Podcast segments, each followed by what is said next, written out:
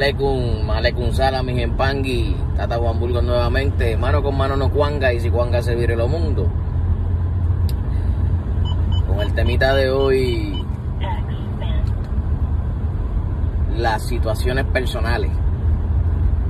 Y en las situaciones personales de un tata o de una yaya, pueden haber tanto problemas económicos, como problemas con ahijados, como problemas matrimoniales, como problemas del trabajo.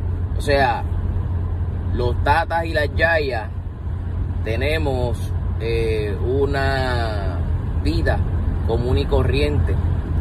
Representamos, representamos ese,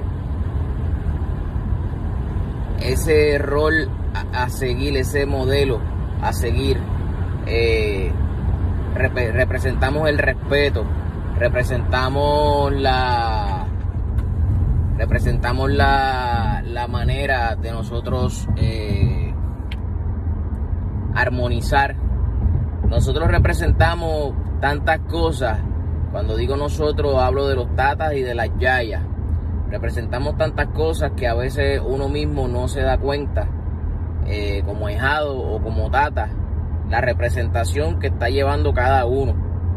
Eh, en un munanzo, en un munanzo tienen que entender que las cosas personales de cualquier eh, componente de ese munanzo se, se dejan en privado el Tata sí puede escuchar y te puede dar un consejo, pero a la final, o la Yaya, pero a la final tú debes ser lo suficientemente inteligente y maduro o madura para resolver tu situación. Porque a veces el mezclar las cosas personales, eh, mezcla el ámbito religioso y cruzan la línea de la confianza y al cruzar la línea de la confianza hay muchas personas que no respetan esa línea y entonces se convierten en personas que van posesionando de posesión eh, la, el trato, la confianza o solamente la situación, entonces quieren ser un poco posesivos con la, con la vida del tata, de la yaya o de los enguellos. Quieren solamente hacer las cosas a su estilo, a su manera. Y esas cosas no, no van caminando de esa manera. Entonces cuando un tata pueda tener un problema económico, porque la realidad es que somos humanos y estamos en unos tiempos difíciles, puede tener un problema económico, no juzgue al tata, usted no sabe por qué ese tata o esa yaya están pasando ese problema económico, porque la realidad es que el Tata tiene esa, esa gran eh, situación financiera ahora.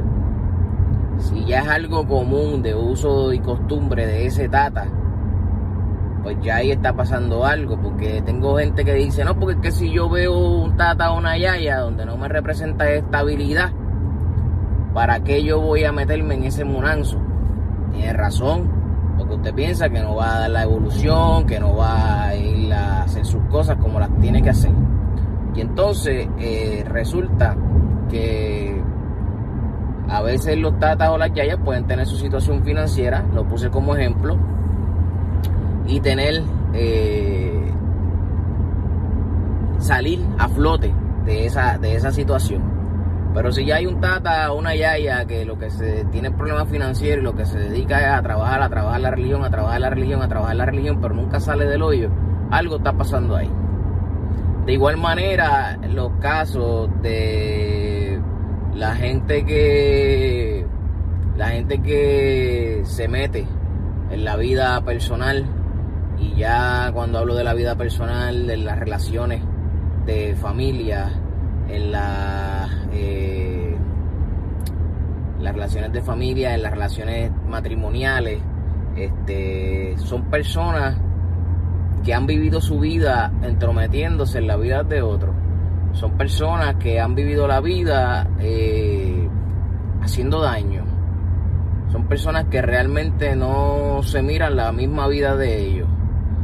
Eh, he sabido de casos como el de esta persona que se mete en un matrimonio, eh, se quita la, le quita la mujer al hombre y dice que está bien, se hace amigo de esas personas, dice que está bien y, entiende que eso está correcto, el hacerlo así porque la muchacha pues accedió. Eso yo le entiendo que está incorrecto. Si usted va a estar haciendo eso, asegúrese de que esa relación, ese matrimonio, pues ya no tenga eh, una relación que no estén en convivencia, que usted no esté de tercero. Eh, ¿Por qué? Porque está por ahí la, el dicho que dice la ley del karma. En inglés le dicen the karma is a bitch. Quiere decir que el karma te va a cobrar. Porque el karma es malo. El karma te lo cobra. ¿Sí? El karma te lo cobra. De muchas maneras.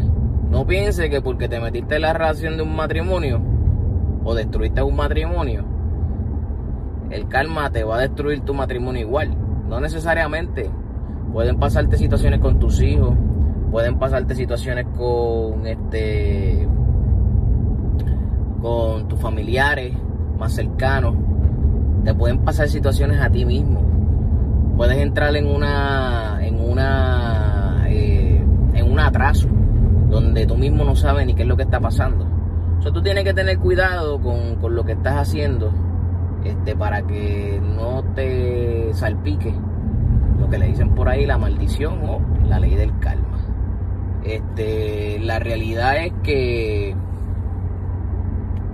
si usted, como le expliqué, se va a meter entre medio de un matrimonio para, para usted ser esa persona que se quede con la otra parte, ya sea hombre o mujer, tenga mucho cuidado. De igual manera, si usted es de las personas que está viendo una pareja teniendo sus problemas matrimoniales, usted debe ser neutral. Porque siempre en las historias hay dos versiones. Pero está la realidad de las tres verdades. Que es la verdad de una parte, la verdad de otra parte y la realidad o la verdadera verdad. Entonces, usted no puede eh, tomar bandos o escoger bandos si usted realmente no conoce la realidad de la situación.